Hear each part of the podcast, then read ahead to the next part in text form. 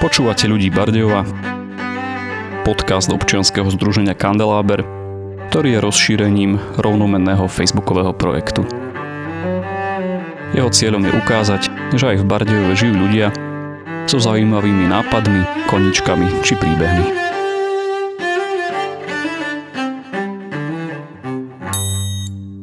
Je začiatok marca 2021, takmer rok od preputnutia pandémie koronavírusu na Slovensku. Školy sú už rok zavreté. A napriek tomu v Bardiove v tomto čase vzniká nová škola, ktorá sa volá AVES, určená pre prvý stupeň základných škôl. Za vznikom tejto komunitnej školy stoja tri bardiovčanky. Denisa Fojtíková, Veronika Dvorčáková a Edita Maxinová, čiže Bibi, ktoré dnes vítam v našom podcaste.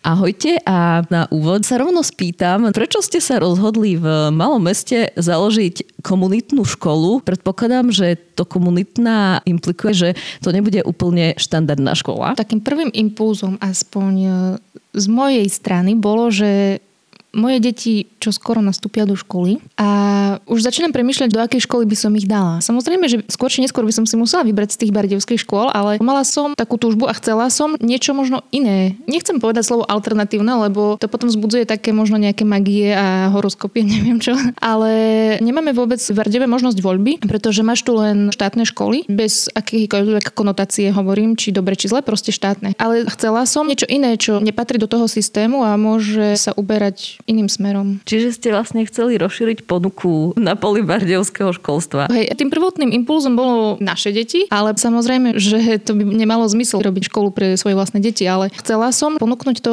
všetkým, aby mali možnosť si vybrať, kam chcú, aby sa vzdelávanie ich detí uberalo. Ty si povedala, Bibi, že nevolajme tú školu alternatívna, ale nejak sa tá škola líši od štandardnej školy, ktorej zriadovateľom je mesto alebo župa. Kto je zriadovateľom vašej školy, alebo teda ako funguje vaša komunitná škola? My fungujeme ako organizovaná forma domáceho vzdelávania, tzv. vzdelávacia skupina. Deti sú zapísané v kmeňovej škole, konkrétne naše deti budú v základnej škole s materskou školou Ľubovec a táto škola ich dvakrát do roka preskúšava a ona im vydá vydáva aj vysvedčenie. Čo znamená to slovo komunitná? Prečo práve tento prívlastok? A ako sa líši vaša komunitná škola od povedzme štandardného prvého stupňa na základnej škole? Rozdiel je jednak zriadovateľovi. My sme občianske združenie, nepatríme pod zriadovateľa mesto alebo župu, ako si hovorila. A komunitná sa volá preto, že do toho vzdelávacieho procesu by mala byť zapojená komunita, kde patria aj rodičia, aj učitelia, aj tie deti a možno nejakí ďalší ľudia, podporovatelia, priatelia, ktorí ktorí nám pomáhajú so vzdelávaním alebo s nejakými dobrovoľníckými činnosťami. To je jeden taký aspekt. Druhý je, ako Denisa spomínala, že je to vlastne organizovaná forma domáceho vzdelávania, čiže sa to môže volať buď vzdelávacia skupina alebo komunitná škola, to je asi také synonymum. Rozdiel je aj v organizácii dňa. My máme oveľa väčšiu slobodu tým, že nespadáme do žiadnych štandardov, ktoré musíme naplniť ako na štátnych školách, tak nemusí nám ráno o 8 zvoniť zvonček, ale môžeme začínať ranným kruhom alebo môžeme začínať vonku a byť pol dňa vonku a potom druhý pol dňa sa venovať matematike. Je tam naozaj veľká sloboda, ktorú my môžeme využívať. Ja by som upresnila, že my musíme splniť štátny vzdelávací program, ale záleží len na nás, kde ho budeme plniť a prostredníctvom akých metód ho splníme. Chceme používať inovatívne metódy vzdelávania, ako hejného matematika, prvky daltonskej a Montessori pedagogiky, projektové vyučovanie, vyučovanie v blokoch, slovné hodnotenie. Naša kmenová škola nám vystaví vysvedčenie, ale my ešte ho ho doplníme o to slovné hodnotenie. Montessori prístup je dnes už pomerne známy, ale ja sa priznám, že ja neviem, čo je hejného metóda vyučovania matematiky a už si nepamätám, čo je daltonský prístup, tak keby ste mohli možno povedať niečo k tomu. K hejného metóde by sme možno mohli povedať, že je to učenie sa matematiky v pohybe. Učí sa tam v rôznych prostrediach. A je založená na takom konštruktivizme. To znamená, že deti prichádzajú samé k riešeniu. A čo je vlastne veľmi pre nás dôležitý prvok tam, že sa veľmi rozvíjajú aj sociálne zručnosti tej hnej matematike. Je tam veľká spolupráca, žiaci jeden druhému vysvetľujú. Učiteľ nie je ten, ktorý sa postaví pred tabulu alebo aj niekde inde, aby som niekoho neurazila a vysvetľuje, že ščítavanie čísel 3 plus 2 je taký a taký výsledok, deti odpíšeme, ideme skúšať, ale učiteľ je tam ten facilitátor, ten sprievodca. On manažuje triedu, on dáva slovo, on vie, kam chce smerovať, ale nie je ten, ktorý podá tie presné informácie deťom. A čo je daltonský prístup? Ak budeme používať Dalton počas dňa, tak deti si budú môcť vybrať, kde, kedy a ako vyriešia dané úlohy. Budú mať nejaký zoznam úloh a oni si sami vyberú, v ktorom poradí, ktorú úlohu pôjdu riešiť, kde ju budú riešiť, či to bude vonku, alebo to bude na chodbe, alebo to bude v lavici, alebo to bude na koberci. Z toho mi vyplýva, že i vaši žiaci, tie deti budú mať väčšiu voľnosť pri učení a tak mi napadá, že okrem vyučovacích metód, či sa vaša trieda fyzická nejako líši od e, základnej školy, do ktorej sme povedzme chodili my. Myslím teraz trieda ako priestor. Mm-hmm. Už len tým, kde je tá trieda, kde sa nachádza. Naša komunitná škola AV sa nachádza na ulici, kde sú samé rodinné domy a za takým väčším rodinným domom je taký malý domček. Tento náš domček sa nachádza za tým rodinným domom, kde je záhradka, takže aj tá prepojenosť s prírodou tam je dôležitá. A tam bude prebiehať aj vyučovanie. Naša trieda má v tej miestnosti kuchynku, ktorá je v dispozícii pre nás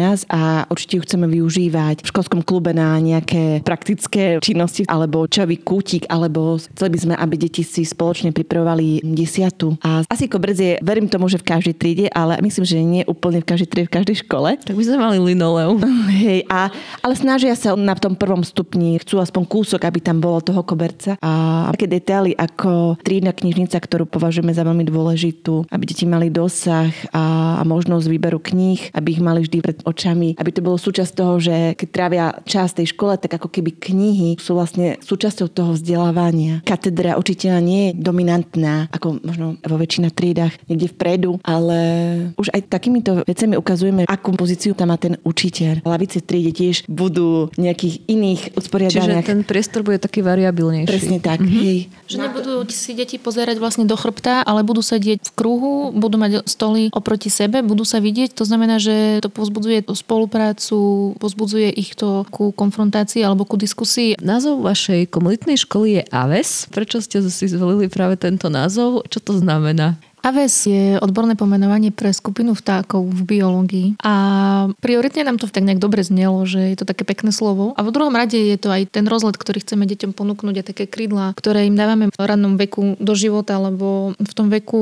od tých 6 do 10 do 12 rokov sú deti veľmi zraniteľné a my im vieme poskytnúť bezpečné aj rešpektujúce prostredie nábeh do školy bez stresu a bez ubíjania vnútornej motivácie, ale s takou radosťou z učenia a spoznávania nových vecí. Takže to je ten Aves a také krídla krídla do života, do ďalšieho vzdelávania. Chceme pracovať na vnútornej motivácii detí a ako už by by spomínala, rešpektujúci prístup, dobrá klíma, atmosféra tej triedy je pre nás veľmi dôležitá, lebo je dokázané, že ak sa dobre niekde cítime, podávame oveľa lepšie výsledky. Vaša škola zahrňa vyučovanie len na prvom stupni základných škôl. Ako bude vyzerať prechod vašich žiakov na druhý stupeň? Je to pravda. Naša škola momentálne prijíma deti prvého stupňa, nakoľko je zatiaľ fungovanie komunitných škôl na Slovensku možné len do toho 4 ročníka, ale od septembra by mal vstúpiť do platnosti zákon, ktorý umožní formu domáceho vzdelávania aj žiakom na druhom stupni. Čiže uvidíme, ako sa časom situácia vyvinie, aký bude záujem zo strany rodičov a nevylučujeme, že otvoríme aj ďalšie téry, teda ten druhý stupeň. Ale zatiaľ, čo sa toho prechodu týka, tak schovárali sme sa už s viacerými odborníkmi, rodičmi a tiež s inými učiteľmi z komunitných škôl a vlastne nám povedali, že čo sa týka toho času, tak taký zhruba jeden mesiac je taký ten adaptačný, kedy sa potom deti prispôsobia prispôsobia novým podmienkám, situácii a všetkému, čo sa od nich bude v tej škole vyžadovať. Keď si tak zoberieme, aj tí prváčikovia, ktorí nastupujú, potrebujú nejaký čas na adaptáciu a tie 10-11 ročné deti, ktoré by od nás odchádzali, sú už mm, psychicky aj emocionálne zrelšie a preto si myslíme, že by to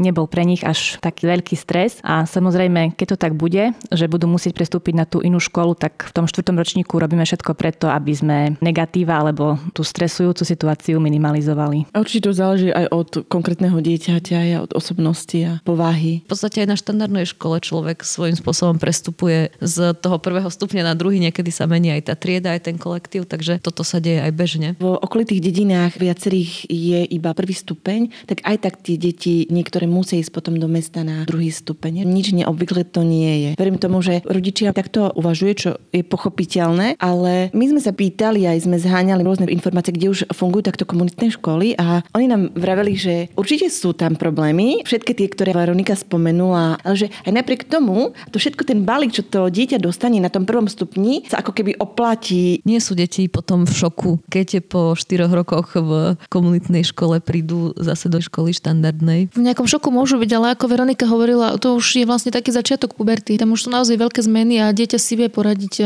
s rôznymi vecami. Vy ste tri. Prečo práve táto zostava sa rozhodla v Bardiove založiť komunitnú školu a aké sú vaše úlohy v pripravovanom projekte? Tak momentálne takto formálne fungujeme v tomto projekte my tri, teda Bibi, ktorá je akoby hlavou našej školy. Všetko riadi, organizuje, vybavuje papiere, povolenia, zháňa granty, sleduje naše deadliny. Srdcom je Deniska, naša pani učiteľka, ktorá má pedagogické vzdelanie pre prvý stupeň a skúsenosti, ktoré nás zbierala v cirkevnej základnej škole Narnia. No a ja budem s deťmi pracovať v školskej družine a tiež keďže som študovala nemecký jazyk, tak e, budem mať s nimi krúžok nemeckého jazyka. My už sme sa poznali skôr, ale v tomto projekte nás spojila taká nejaká túžba po zmene a snaha, ako už bolo spomenuté, priniesť do Bardiova možnosť nejakej voľby alebo alternatívy toho voľnejšieho výberu. Toto vlastne bude naša úloha od septembra, keď otvoríme brány našej školy. Momentálne je našou úlohou pripravovať pre deti bezpečný a útulný priestor, aby sa tam cítili skutočne ako nejakej tej domácej komunite. Takže maľujeme,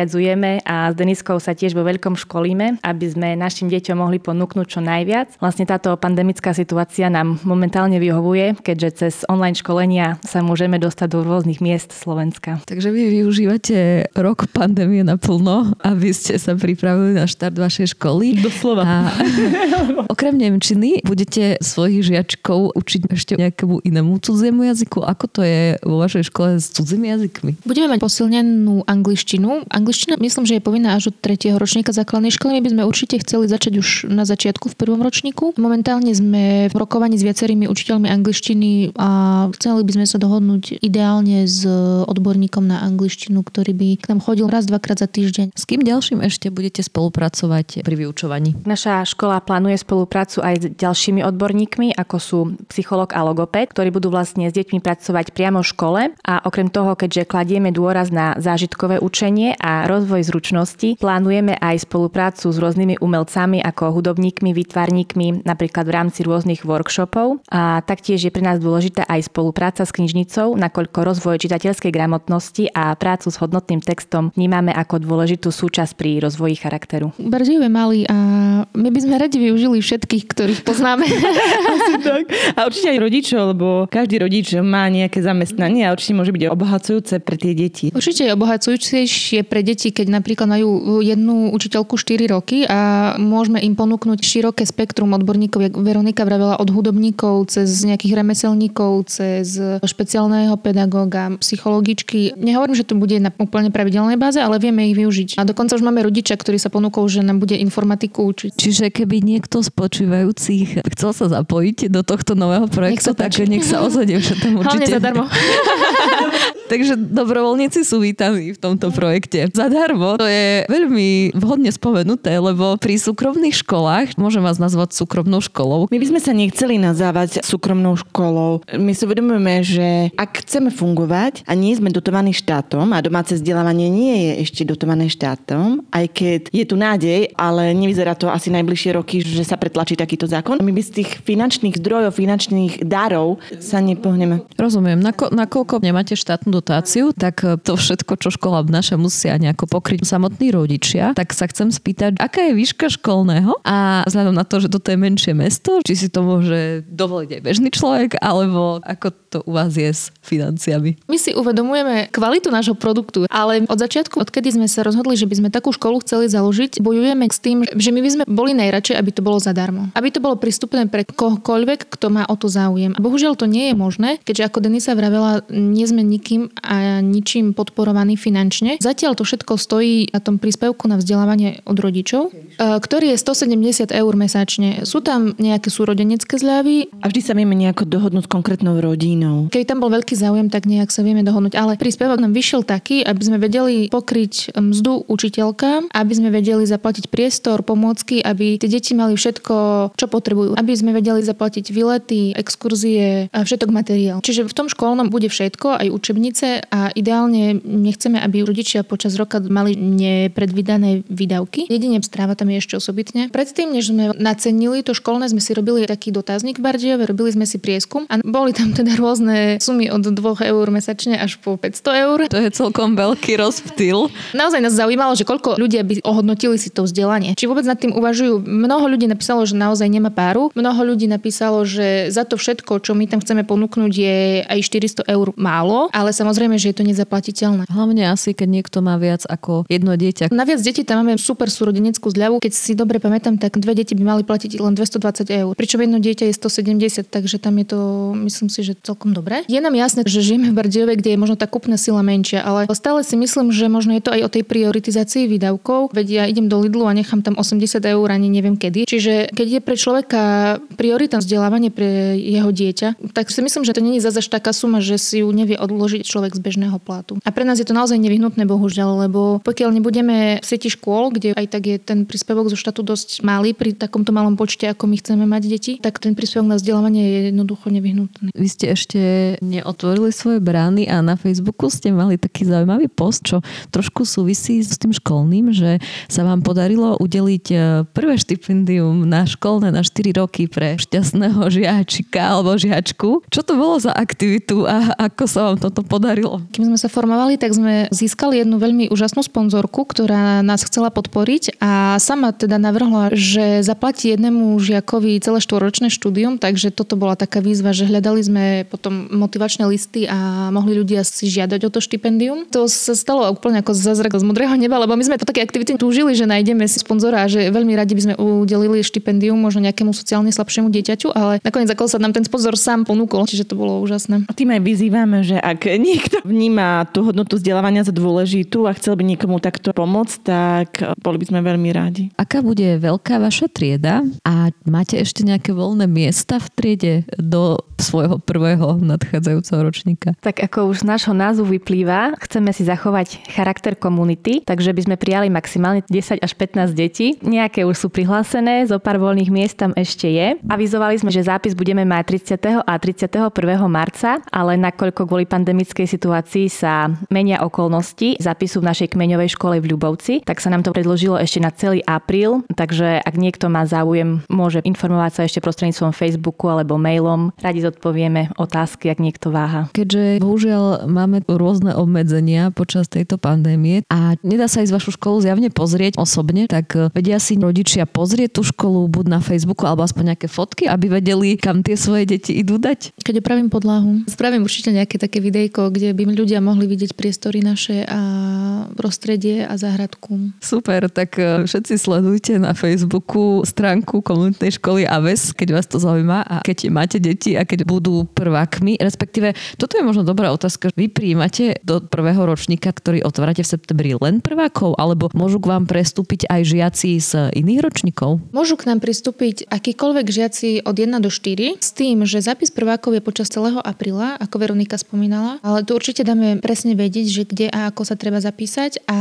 druháci, tretiaci a nasledujúci, teda od septembra štvrtáci, k nám môžu prestúpiť kedykoľvek počas roka, čiže to není viazané na ten apríl. Ideálne odporúčame dokončiť ročník na svojej škole a potom od septembra k nám môžu prísť. Cez prázdniny sa môže spraviť zápis. U nás vlastne fungujú zmiešané triedy, takže potom budú tie deti spolu. Sice ešte len v septembri otvoríte svoju školu, ale mňa by zaujímalo, ako si predstavíte budúcnosť svojej školy. Možno vám položím otázku z pohovorov, kde sa vidíte o 5 rokov. Teda, kde vidíte vašu školu o 5 rokov. Ja som najprv chcela povedať taký megalomanský plán. O 5 rokov budeme mať v Bardejove vzdelávaciu inštitúciu, ktorá bude vzdelávať nielen deti, ale aj učiteľov, verejnosť, ktorá bude sídlom konferencií, workshopov. Budeme mať samozrejme obidva stupne, budeme prihlásení do siete škôl a budeme mať určite celú budovu už porenajme. Nie, budeme vlastniť celú budovu. A budeme mať donorov. Výborne, treba mať odvážne plány. Veľké sny, no a uvidíme, čo bude. Určite by sme chceli zvýšiť záujem rodičov o našu školu a vlastne možno celkovo to povedomie o hodnote vzdelávania. Ja viem, že možno nie každý si to plne môže dovoliť, bohužiaľ, ale že si rodičia natoľko uvedomujeme, kde, s kým a ako trávia tie deti naše svoj čas. V škole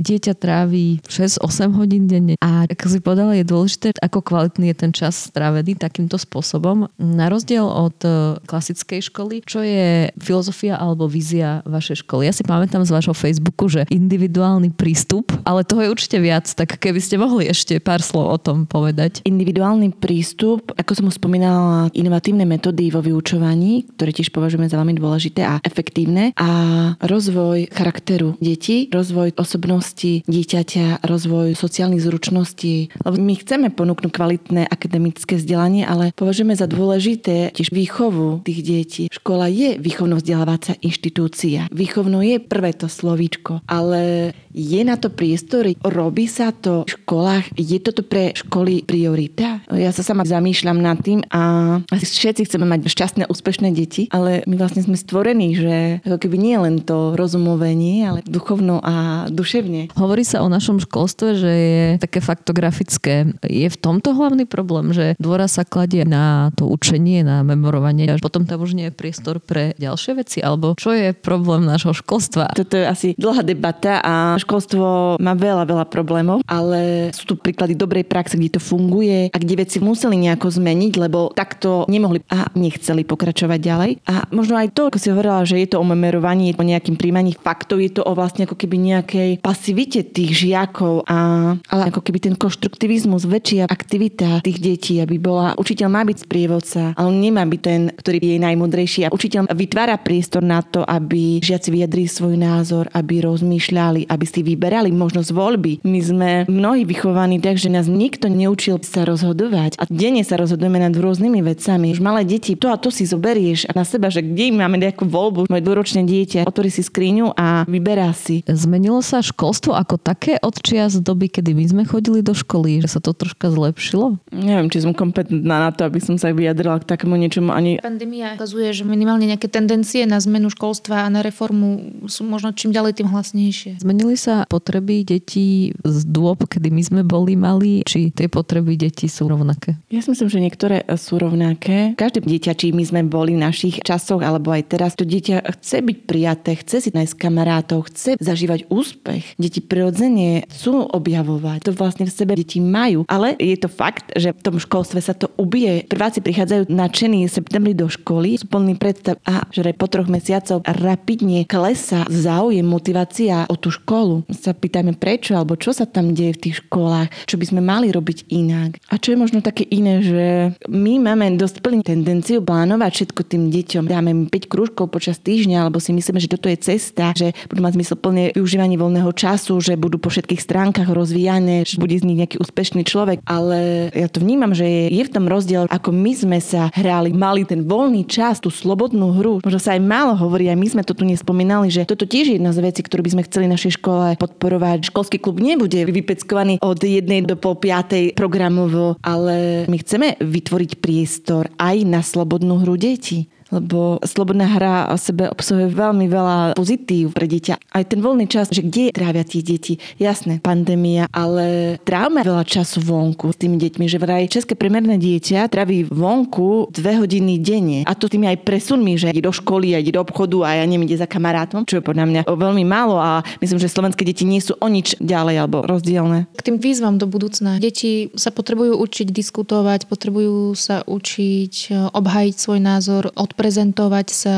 nebať sa pýtať. To sú zručnosti, ktoré potrebujú do života viac než na memorované roky z dejepisu. Čo teraz sa vyžaduje na trhu práce? Ja nehovorím, čo bude o 20 rokov, keď tie deti pôjdu na trh práce. To som sa chcela spýtať, že svet sa veľmi rýchlo mení a o 10 rokov budeme úplne inde, ako sme teraz. Čo je dôležité v škole naučiť deti, alebo čo sú dôležité zručnosti, ktoré by tam mali nadobudnúť, aby sa uplatnili v takom rýchlo sa meniacom svete? To je dobrá otázka, ale asi nevieme úplne odpovedať, že čo bude 10 10 rokov. My sme pred rokom nevedeli, že príde pandémia a že všetko sa nejako zmení. Tie lepšie školy rýchlo reagovali, boli flexibilní, boli naučení na zmeny. Mnohí nemajú počítače a nejaký ten support, podporu. Ako sa to robí? Veď to nikto nevie, ako sa online efektívne vzdeláva. Ale ja si myslím, že školy by mali, či sa zamýšľajú, že čo bude o 10 rokov, alebo teraz vychovať celistvého človeka. Tak ako som spomínala, ja si nemyslím, že by mali vychovať iba pre trh práce. Lebo naše deti, oni nebudú len zamestnancami, oni budú partnermi, mamami, otcami. Ten človek zastupuje rôzne pozície. My ako škola by sme mali byť ako keby aj takým sprievodcom alebo vytvoriť aj priestor na takéto veci. Rozvíjať nielen to akademično, ale aj tú výchovu, ten charakter, to, aby boli angažovaní, aktívni občania. Dám vám svoje dieťa,